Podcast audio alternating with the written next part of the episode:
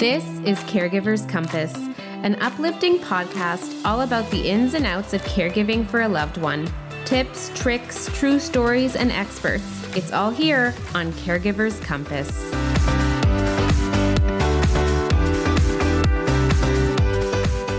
I am very excited to announce that for a very limited time, I will be offering one hour free consultation calls if you have been interested in booking therapy with me or seeing what one on one private therapy might look like with me. It is available to you right now for a very limited time. Please go to our website www.compassionincaregiving.com and click on book a free consultation call to book your one hour session. These are going really quickly, and I really want everybody to take advantage of this opportunity so that you can get to know more about what I do and we can see if we are a good fit. I only have two private therapy spots left. So feel free to book as soon as possible. And I'm really looking forward to speaking to all of you. Hello, and welcome to another episode of Caregiver's Compass. I'm your host, Stephanie Muscat, social worker and therapist. Please note that this podcast is not the act of psychotherapy. Today, I wanted to talk about guilt and everything to do with guilt and caregiving. Being a caregiver can come with all sorts of feelings and emotions, and guilt is a huge one that I see a lot, and also one that I've experienced myself as a caregiver. So, I've come up with four different examples of ways that you could feel guilt during caregiving. And I'm also going to share the definition of guilt because guilt can often be confused with shame. So, the Cambridge Dictionary defines guilt as a feeling of worry or unhappiness that you have because you've done something wrong, such as causing harm to another person. So, that is really the essence of guilt. It is a feeling that you have done something wrong, and it can be associated with many different feelings in your body like your stomach is turning around or elevated heart rate, anxiety, stress, all of the tension feelings, clenched jaw, that can all come with feelings of guilt. And there are a few different reasons as to why someone may feel guilt in caregiving. Some of the most common examples are guilt of creating boundaries with family members or loved ones. And I'm going to go into more detail about all of these different aspects of guilt in just a second. There's also the possibility of feeling guilt for not being around for your loved one at all times, guilt of asking others for help when it comes to your caring, and guilt for caring for yourself and giving yourself time. So, I'm going to go through each of these, give a little example of what this may look like, and then I'm going to talk a little bit about how we can start to work on our feelings of guilt. Because again, guilt is a feeling, it can be an emotion, it's something that we feel in our body, but it's not something that we have to feel. And there are different ways that we can start working through feelings of guilt and changing those feelings into something different. So, in terms of guilt for creating boundaries, in the beginning of caregiving, it can be extremely common to do everything. It can be kind of like you get this rush of adrenaline and you're ready to go and, you know, give everything that you have to me. I'm going to do everything. I'm going to be hands on. I'm going to give all my energy and all my care. And I love this person that I'm caring for. And, you know, it, it's new and you've not really hit that point of fatigue and burnout yet. So you go and you go and you go and you go. And sooner or later, you hit this wall where you can't do it anymore. And so, a lot of time in therapy, we'll talk about creating boundaries. And boundaries can look different for every single person depending on each situation. But it can be extremely common if you haven't created boundaries in the past to start feeling extreme guilt of making these boundaries.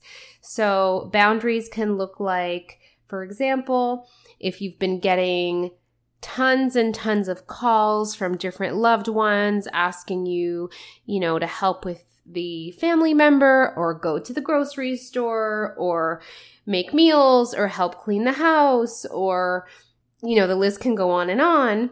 All of a sudden, you're setting a limit and saying, you know what? Between the hours of three and four, I'm not available. Or I am no longer going to be the one in this family that goes to the store. So I can do one thing, but I'm not going to do everything. And so with that comes a great sense of feeling like you're doing something wrong, especially because you've been that person who has taken on that role for such a long time. And it is very possible that depending on the family dynamic and the situation, that those around you can make you have feelings of guilt. So they can call you, tell you that you should be doing certain things, tell you that you know, you don't have the right to let these things go, which can just create more and more horrible feelings. And these feelings can intrude in your daily life, in your sleeping, and your overall work. And it can lead to a whole host of other mental health conditions and mental health issues if it is significant guilt, because that can pile on and prevent you from creating and taking the necessary steps to take care of yourself and your self care. Next example of guilt is guilt for not being around your loved one all the time. And this again is super common. So there are several ways that this can present itself. One way can be that you are the primary individual that is with your loved one all the time. And, you know, that's just not realistic in the long term. And so you have to either go back to work after a certain period of time, or you have to share the responsibilities with somebody else for your loved one, or you are going on a vacation, you're taking some time off. And that can lead to significant guilt, worrying what if something happens and I'm not there?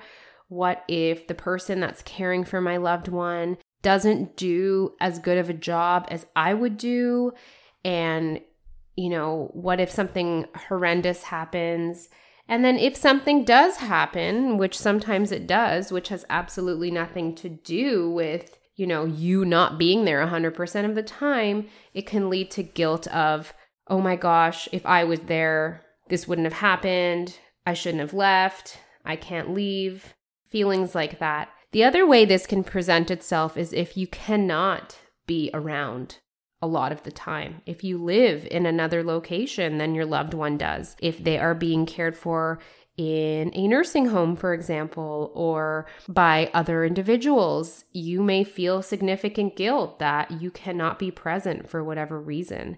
And this can take over your life. This can impact relationships. This can really be a hindrance into a lot that is happening in your day to day in terms of trying to maintain relationships and connections with those around you, especially if you have other people who are angry that you are not there, which again perpetuates the guilt.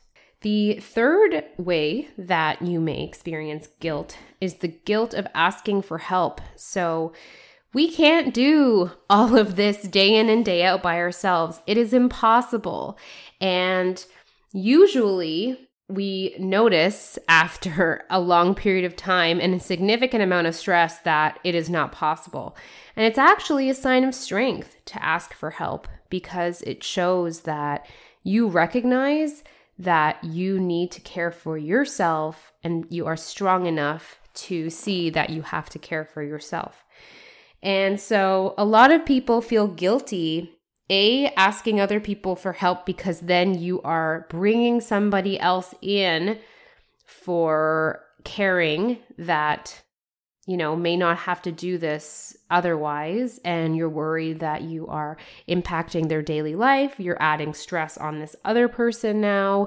You feel terrible that you're impacting them in some way. let me tell you, oftentimes, the person that you're asking for help doesn't feel any of these things. It's in your own mind, in your own body, but yet yourself and you are telling yourself somehow in some subconscious way almost, it comes up that you are feeling horrible for asking someone else for help. Or it could be that you're guilty for paying for help because you're using financial means that you wanted to distribute in other ways. Let's say you have children and you wanted to buy them something extra special for their birthday, but now you're really needing to take some of that money to put it towards caring for your loved one. That can come with a lot of feelings of guilt as well, that you're not able to give as fancy as a gift to your child that you would have wanted to. And then the last example of guilt that I wanted to talk about today is the guilt of caring for yourself and really feeling bad for taking that time to care for you and putting aside your tasks and everything that you need to do for your loved one, surrounding your loved one, to be there for yourself. And it can manifest where when you are taking that time for yourself, whether it be reading a book, taking a bath, going for a walk, you have these constant feelings that you are doing something wrong, that you should be there, that really you shouldn't be engaging in these things because the other person needs you and it can really impact your self-care and your time alone. And a lot of my clients will say to me, "Sure, I can engage in self-care. I can find someone to help care for my loved one." But the self-care never works because I'm constantly just thinking about how bad I feel and I'm constantly worried. And so really I'm paying someone and it's a waste of money because the time that I'm taking, I'm not even really benefiting from. And so that guilt then impacts how you are able to care for yourself and able to continue as a caregiver. Because, as I've said before, if you can't care for yourself and give yourself that time, it's really difficult to continue on and be that caregiver, have energy, support, and be able to wear all of the different hats in your life. So, now let's start to uncover how we can manage feelings of guilt. Feelings of guilt are complicated because they can be very subconscious and come from underlying sources that you may not be aware of. I am a psychodynamic therapist. So I do look a lot at childhood, a lot at the entire growth and development of an individual and how they've been raised in their family as well. So, if you were raised by a parent or a guardian or around somebody who constantly made you feel bad for taking time for yourself or being yourself or just saying no to things when either you just couldn't handle it or you had to manage something else, if that was repetitively ingrained in you to feel bad for doing those things, then feelings of guilt can pop up automatically. That makes sense because you've been primed to have these emotions so that then you would not take care of yourself, do things for yourself, You've been primed to just be there and do whatever that other parent or guardian wanted you to do. So, in some cases of guilt, it is very deep within you, it is very subconscious. And so, really, what needs to be done is you need to start working with a professional to try and uncover where the guilt comes from and work through that overall feeling from a very young age. Guilt doesn't always stem from childhood. It can come from certain personality types.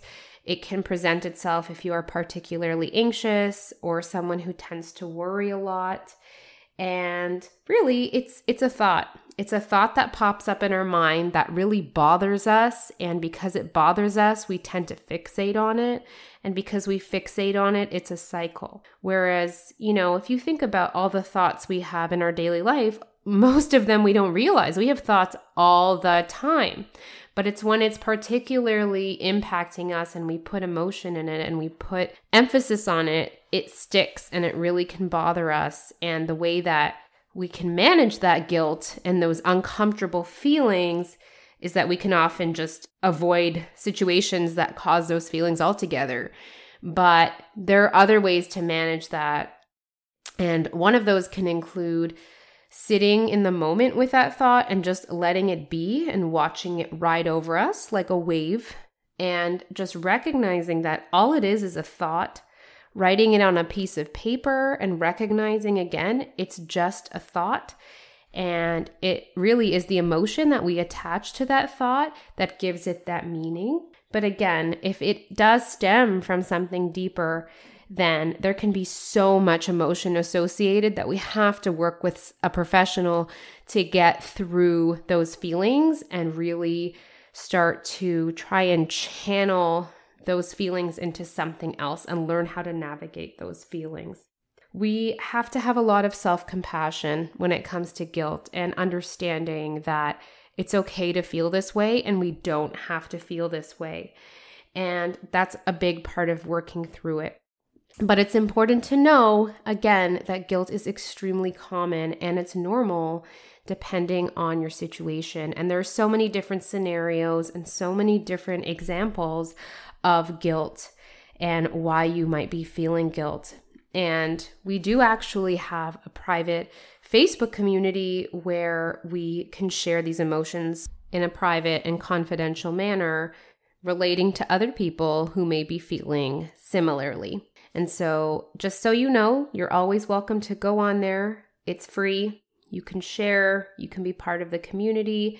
But I just wanted to put that out there because guilt is one of those things that often can come with embarrassment and it can be accompanied by shame. And so, a lot of times, just talking about it and letting it out is helpful. And starting in a free space with other people who understand is an excellent first step. So, definitely take advantage of that Facebook group if you haven't checked it out already.